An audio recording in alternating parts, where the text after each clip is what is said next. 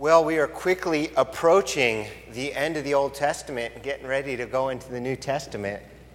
And uh, it's been fun. A couple more weeks of Malachi, then uh, a message that I'm just pulling out of my hat. Then I go on my trips, come back, and hit the New Testament. By the way, speaking of my trips, just to remind you once more, I'm going to be leaving, uh, I think it's the third week of May, I'm not sure, to California, then the next week to Israel two weeks gone, come back, uh, take me about 10 days to survive jet lag. Oh, last year it was horrid. I mean, really, I used to, what's jet lag? But last time I took this trip, I was socked out for 10 solid days. It was really weird. I was just sitting there. It's almost like having a flu. It's just, anyway, so I'll take a, a week to recover. Then I'll be with you again for a couple weeks and then I'm taking a couple weeks off just for the family to hang out. So I'm going to be gone several weeks this summer. I do want to encourage you, though, to still be here. I don't know what it is with people, but oftentimes they say, well, if the pastor's playing hooky, I'm playing hooky. God's still here. Your brothers and sisters are still here. You'll still have services, so I want to encourage you to be faithful. But if we do have visitors, um, make sure you make them feel extra welcome and let them know, hey, he will be back. It's funny, one of our members last week, he says, You know, I've been around the block a few years. You candidating for another church? Because often when pastors go away for several weeks, on the sly, they're looking for another church. No, I'm not candidating for another church. I just told you what I'm doing. Thanks, Steve. but then I did tell him, hey, if San Diego calls, I'm going, so. and I'm taking you with me, absolutely. That would be awesome. All right, now, on to the message. We're in the book of Malachi. And um, by way of introduction, we're going to answer a fun question What do you give to somebody who's got everything? You ever have a hard time finding gifts for people? Let me see your hands. Yeah, we always do because we're, uh, we are so fortunate as a nation. We pretty much have everything we need and a lot of what we want. And so when it's birthday again, you know, Mother's Day again, uh, Christmas again. We're like, what do we get them? What a great problem to have, huh? Remember back in the day, what do we get them? How about some shoes? Because you hadn't had a new pair in six years, you know? How about some food? No, we're way past that. So I went to some, what do you get the guy who's got everything website? Let's pull up the first picture that I want to share with you. A cell phone, Steve, really? No, no, no. This isn't a cell phone. This is a 18 karat yellow or white gold encased with baguette cut diamond key cell phone, which can be yours for a mere $88,000. Now I'm thinking, what do you do after it becomes obsolete in two years? You've got an $88,000 paperweight. So, but hey, if you got a couple million to burn and you want to get somebody the gift, you can get the gift. But if you think, nah, we've all got our cell phones, we don't need to get a gift of a cell phone, how about this next photograph? Your own private plane. This is, let me read from the website the Icon A5 sports aircraft. Comes with a streamlined two seat interior and an amphibious hull, landing gear for use on water or land, and it can be yours for $250,000. Comes with full FAA certified training for pilots for two. $250,000. But hey, not everybody's got one of these. But for those of you with more modest means, how about a new doghouse? Yeah, that's a doghouse. Running water, cable TV, air conditioning, and of course, electricity to fuel the air conditioning. Only eight grand. Now, if it would keep the dogs out of my house, you know, honey, we should talk. Uh, man, that might not be a bad investment for me. Actually, how about we just take out the bougainvilleas, throw in a cactus or two, and call that a man cave, and I'll move in. How many of you guys are in the doghouse? Never mind. Don't let's not go there. But for the more frivolous minded amongst you, how about your very own? You ready for this cupcake car? you even get to choose your topping. Seven miles an hour, electric motor, goes for a measly $25,000. Where would you drive this thing? Where would you be willing to be seen in this thing? I guess in a parade, I don't know. I, I wouldn't be caught dead in that thing. Well, I guess if I was wearing the little candy top hat, maybe. Yikes. This one is much more practical. This is the Hollandia sleep system. Features a his and her built in remote control massager, a retractable 32 inch flat panel. Why is it retractable? I'm in it, I'm watching. A DVD CD changer, five speaker surround sound system, subwoofer, and iPod docking station, $35,000. Wow. Hey, it's only money. Jose, here's your next gift. Let's take a look. These are golden case speakers. I mean, solid gold. You can go with white or yellow, 18 karat. Apparently, wood is always the standard for a good speaker sound, but they have found that gold is even better than wood. I'll never know. because this pair of speakers costs $4 million. I wonder if I could have just one of them. 50% discount, great, I'll buy two. So, really, what do you give the person who has everything? And that's just a figure of speech because nobody has everything. Probably anybody doesn't have any of these. So, it would make a great gift. So, we, we just, we're exaggerating when we say, oh, they have everything. But really, God does have everything, doesn't He? So, what do you give God? My lesson today is about what should we give God? Talk about the person who has everything. Let's say you own Dodge. Wasn't a public traded company with a board, you own Dodge. Every car that came off the production line, you owned it till you sold it to a dealer somewhere. It was yours. Imagine somebody then taking one of those Dodges and giving it to you as a gift. You'd like, would you appreciate that? It's like, no, it's I own Dodge. I don't need a Dodge. I got Dodge. Or let's say if you wanted to give God a diamond. Well, it's his diamond. It's like taking a diamond out of a, his jewelry box and giving it back to him. He owns the world. So coming up with gifts for God would be pretty much impossible. But we give gifts to people because we love them, because we want to honor them and show them our appreciation. So God made it easy for ancient Israel. And I'll talk about us later. We're going to start with ancient Israel and move up to us. He told them, There's three things I want from you. And he spelled it all out. And so we're going to look at three of those things. And then we're going to see modern applications for us. All right, the very first thing is sacrifice. Now, hopefully, most of you understand why, but that's not the point of today's lesson. We'll go into that another time, and we've talked about it in the past. But the first thing he said he wanted from humanity was sacrifice. There's an entire book of the Bible dedicated to all the specifics and the details of how those sacrifices were to go down. It's called Leviticus. All sorts of sacrifices sin offerings, peace offerings, trespass offerings, burnt offerings, and the list goes on and on. This is how you prepare it, this is how you uh, get it ready to be prepared, this is how you. All the bells and whistles, everything. Uh, every Jewish male, remember the Old Testament, God had the nation of Israel, those were the people he was dealing with, those were his beta testers. So he told ancient Israel, three times a year, I want every male to go to Jerusalem and offer a sacrifice during three of the festivals Passover, Festival of Tabernacles, and the Festival of Weeks, also known as Pentecost. And in addition to that, there were sacrifices for all sorts of other events.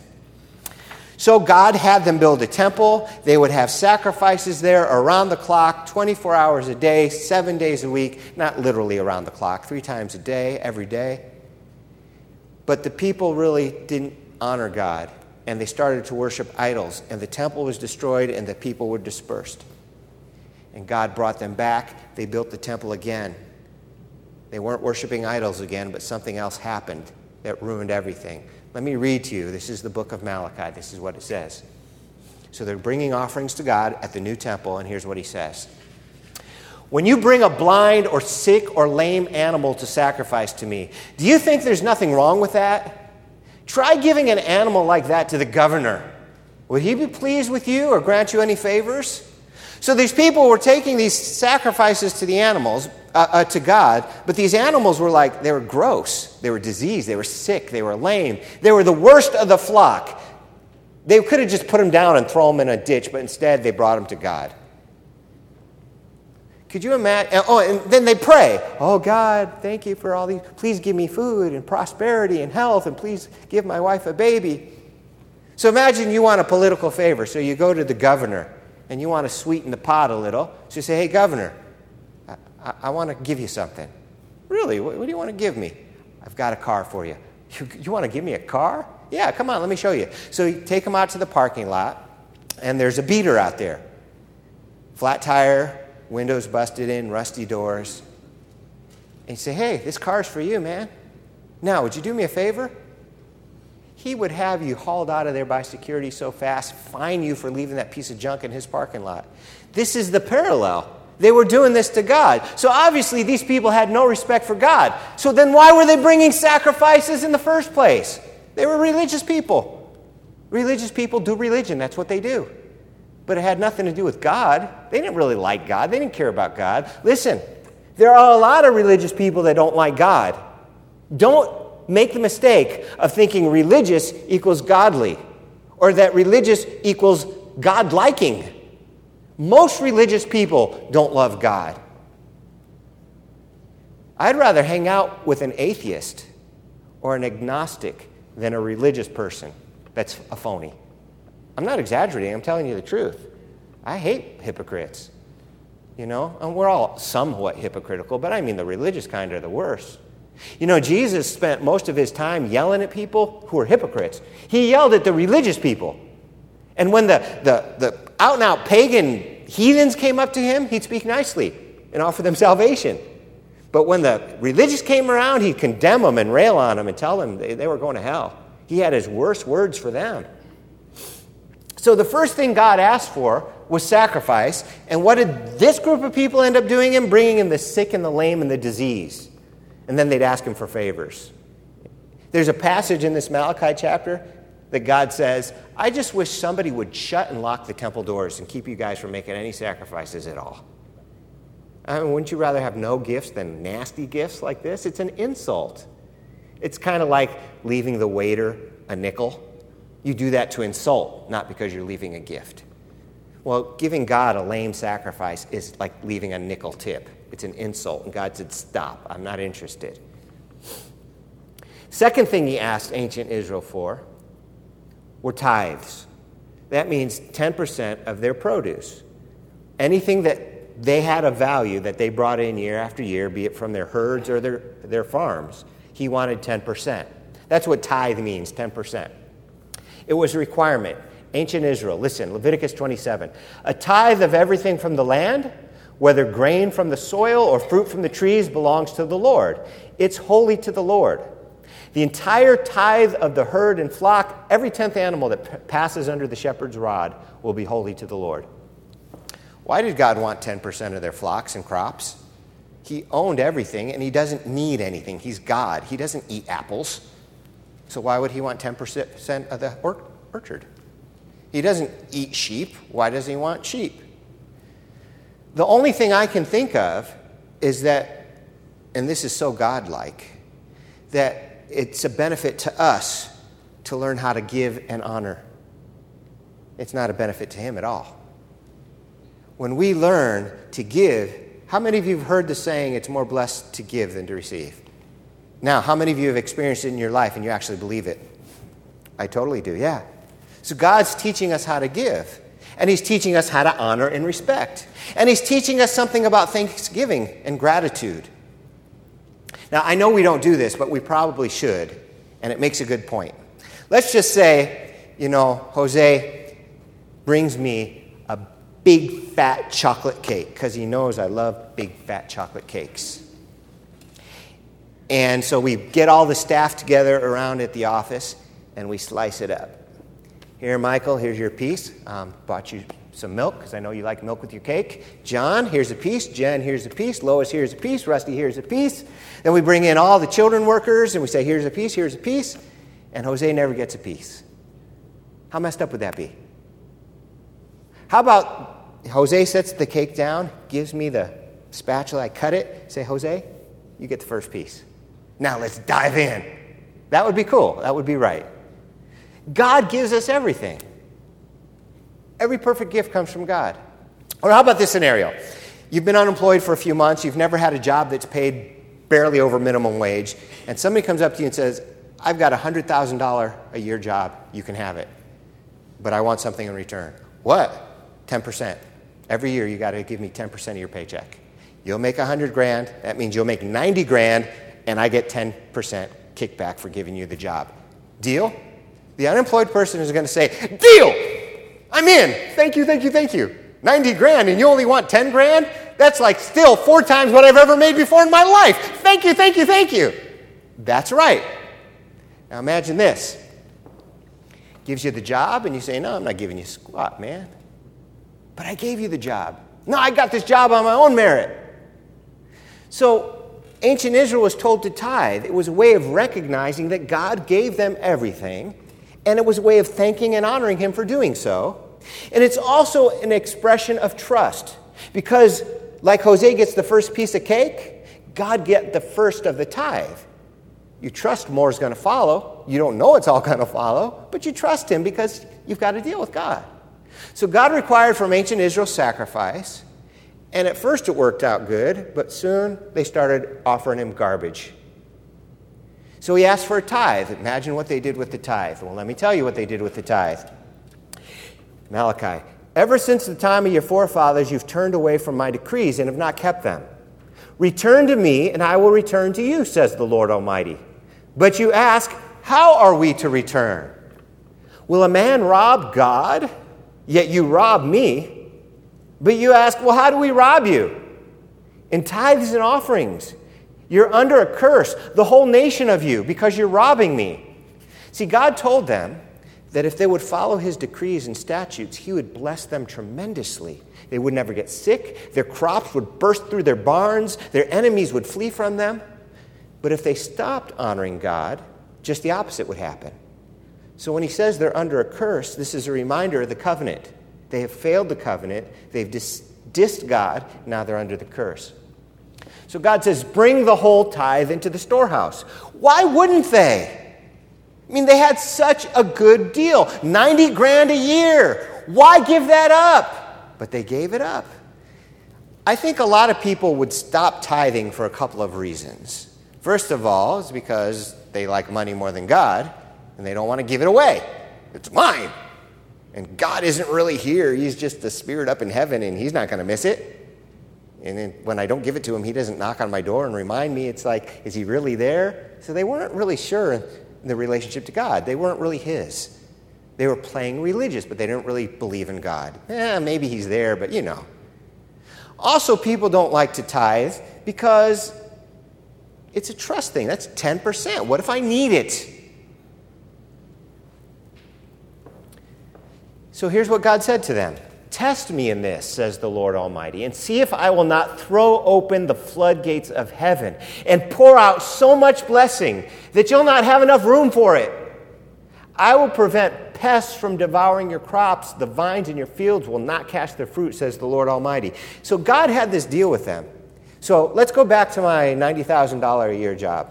Okay? So I told you I gave you $100,000 a year. You give me 10%, you get $90,000. Well, God just upped the ante. He says, I'll tell you what, I'm going to give you a $100,000 a year job.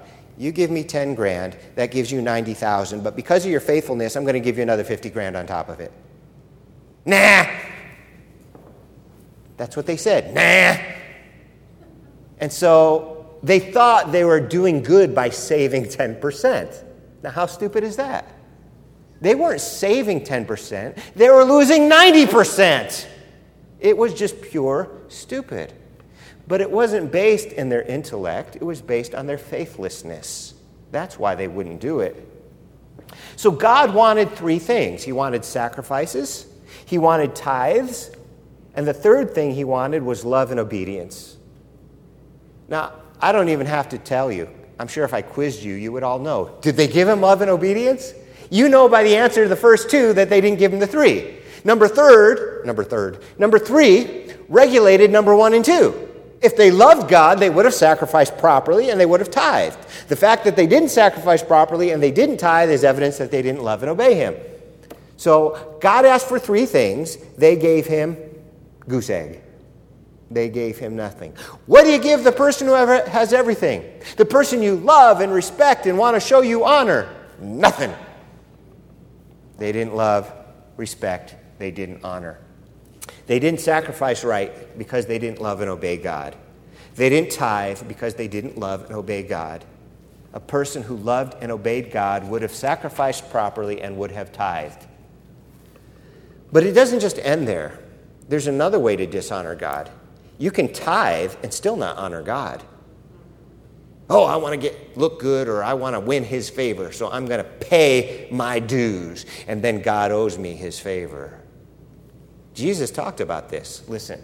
Now remember, this might blow your mind, but Jesus lived in the Old Testament. Right? He was still there when there were sacrifices and temples and all those rules from Moses applied to his lifetime. He taught those things, but he taught them from the right perspective.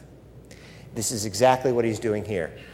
How terrible for you, Pharisees! You give to God one tenth, you tithe of, of the seasoning herbs, such as mint and rue and all the other herbs, but you neglect justice and love for God. These you should practice without neglecting the others. He says, tithing's great, but you're not giving love and respect. You're diligent to tithe, but negligent for love. They missed the whole point of the whole thing. God doesn't need money, it's not about the money. Do you remember that time the, they were standing in front of the temple watching people throw their wealth into the treasury, into the collection boxes? And then Jesus says, Watch this little old lady here. And she throws in just a little copper coin, which is worth a pittance, you know, a few pennies. And he said, This woman has put in more than all those others. And I'm sure the disciples were like, What? She gave all that she has. That's the end of her money. She gave 100%. These guys, they're just giving in a touch of their vast fortune. And the disciples are probably going, Oh, I get it. Yeah. Back to what I was telling you before religion without love is worse than no religion at all. God wasn't impressed that they were tithing their mint. God wanted their hearts. And without that, the tithe meant nothing to him. Sacrificing a bad animal was wrong, but sacrificing a good animal with a bad heart is also wrong. Jesus talked about that too. Whoever's angry with his brother without a cause shall be in danger of the judgment. Therefore, if you bring your gift, gift, uh, sacrifice. This is talking about bringing a sacrifice to the temple. Therefore, if you bring your gift to the altar and there remember that your brother has something against you, leave your gift there before the altar and go your way. Don't even offer your sacrifice. First be reconciled to your brother, then come and offer your gift. So the idea, the sacrifice, even if it's a good one, if your heart's not in the right place, it's a worthless sacrifice. It wasn't about the money, it was about the heart. It wasn't about the sacrifice, it was about the heart. The love and obedience regulated the other two. He wanted three things from ancient Israel sacrifice, tithes, love and obedience, and love and obedience regulated the other two. Now, let me bring this forward to modern times, because obviously we're not under that system today. If I were to say, What does God want from me today? No pastor would say he wants sacrifice, he wants uh, tithe, and he wants love and obedience as the three.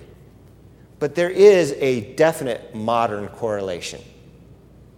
So I guess I could say he wants those things. Let me tell you what I mean one at a time. Listen to what Romans says about sacrifices. So then, my friends, because of God's great mercy to us, I appeal to you offer yourselves as a living sacrifice to God dedicated to his service, and pleasing to him. This is the true worship that you should offer. So, what does God want you to bring to the altar? Yourself as a living sacrifice. You're the sacrifice. And then you get to choose if you're lame and diseased or not. And what I mean by that isn't how your body is, I mean, how is your soul? Are you going to give him 100% of your soul? Are you going to serve him with all your heart? Or are you just going to give him the dregs, the leftovers, the crumbs? I think if you come to God with anything less than 100%, it's like a lame and diseased offering. God wants 100% of your heart, He doesn't want half of it. Imagine this Honey, we've been dating for six months now, and I really, really like you a lot. Would you marry me? And I promise to be dedicated to you 50%.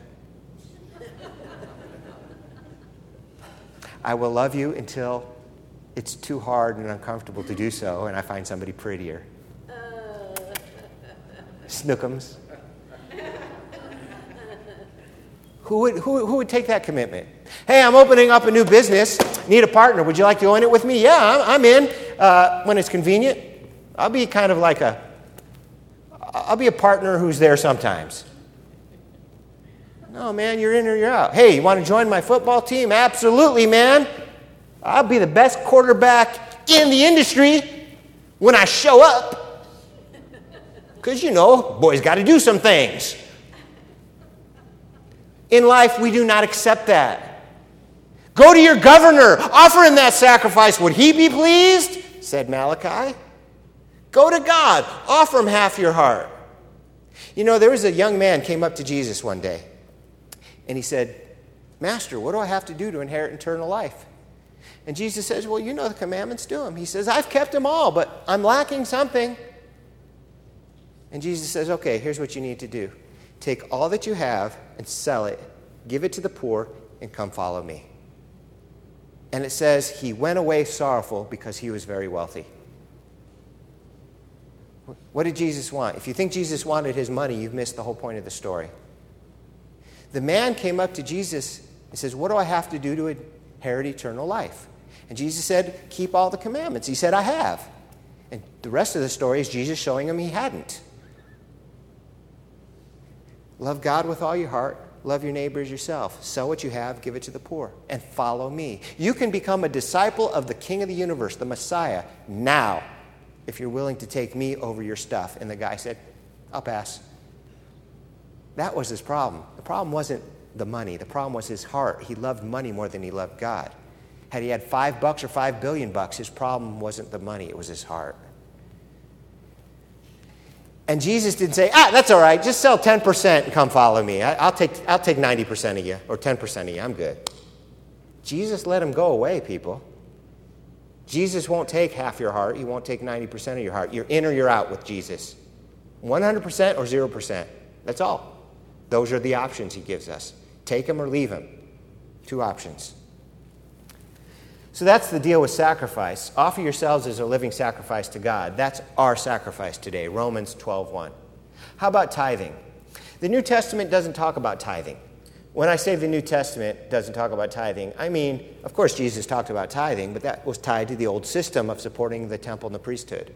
There's no verse in the New Testament that says, give 10% of your income to the church. I'm sure the other pastors are saying, Steve, you just ruined us. No, because there is a modern correlation. Let me read to you a verse from 2 Corinthians. You should each give then, as you have decided, not with regret or out of a sense of duty, for God loves the one who gives gladly. And God's able to give you more than you need, so that you'll always have all you need for yourselves. Check it out. God wants you to give, and you'll always have more than you need. Doesn't that just sound like, test me and I'll open the floodgates of heaven? It's a parallel. You'll always have more than you need. Why? So that you'll have enough for every good cause, so that you can give even more. This was a passage dealing with about giving to the church for the benefit of the poor. And of course, we collect here once a month for the benefit of the poor in our own congregation. Tithing is not just an Old Testament thing, it's a concept that was instituted before that and has its applications after that. Abraham now, you got to understand, Abraham lived about 500 years before Moses.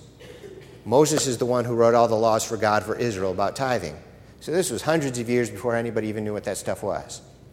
His brother or cousin or brother in law, whatever it was, Lot, was kidnapped with the entire city he lived in. A bunch of kings got together, kidnapped him, took him off, and spoiled a bunch of towns, and started taking their booty home with all their captives. Abraham gathered 300 trained men and went after them and attacked them. The guys were probably drunk, took them by sleep at night. God was with him. I don't know how it all went down. But I know Abraham rescued Lot and seized all the booty from all those armies. Abraham was instantly extremely wealthy. And he did a good job. He, he delivered all these people back to their homes. Uh, everybody was indebted to Abraham at this point because he rescued all these families. Well, while he's got these mountains of gold and jewels, a man appears. We'll call him a man. The Bible calls him Melchizedek. Melchizedek means the king of righteousness, priest of the Most High God. Now, I think this was Jesus Christ in disguise. There's a lot of reasons for me to believe that. But whatever he was, it says he was priest of the Most High God, and Abraham gave him 10% of everything. What did he do that for? Well, why does anybody give a gift to God? Appreciation, respect, trust, acknowledgement of who gives it. People will often ask me, Am I supposed to tithe today, Steve? said, Let's not worry about number one and number two. Let's worry about number three love and obedience. How much do you love God?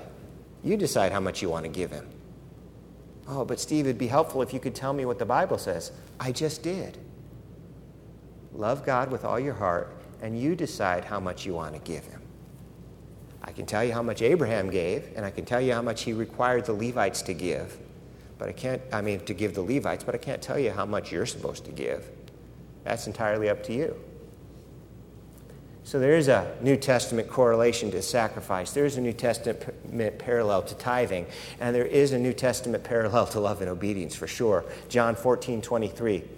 Jesus replied, If anyone loves me, he will obey my teaching. My Father will love him and we will come and make our home with him. If anyone loves me, he will obey me. That's what Jesus said.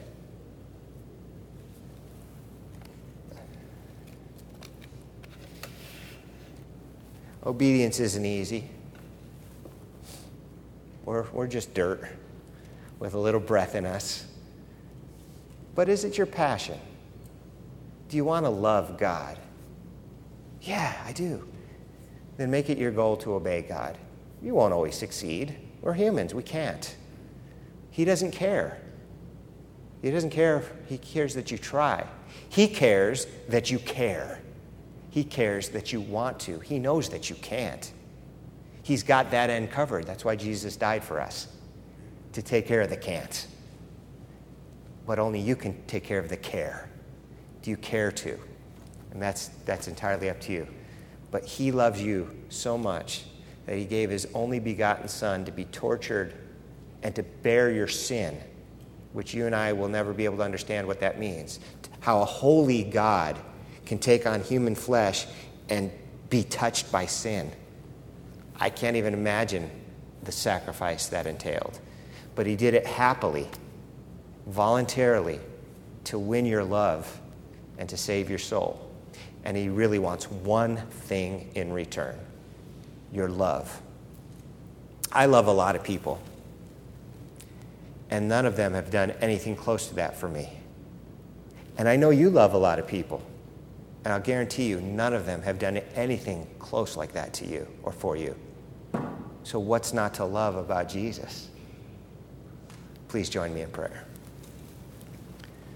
Jesus, thank you so much you gave your all, not to save us, but to give us a chance to be saved, because not all of us will choose the chance. It's, it's horrible.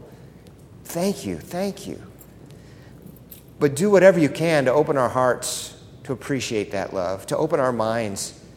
Lord, it'd be a shame if people heard of that love and didn't respond to it, rejected it just outright.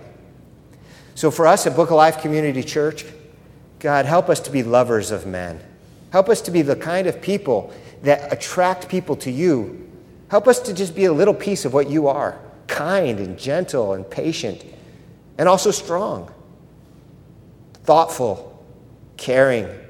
God, help us to be like you.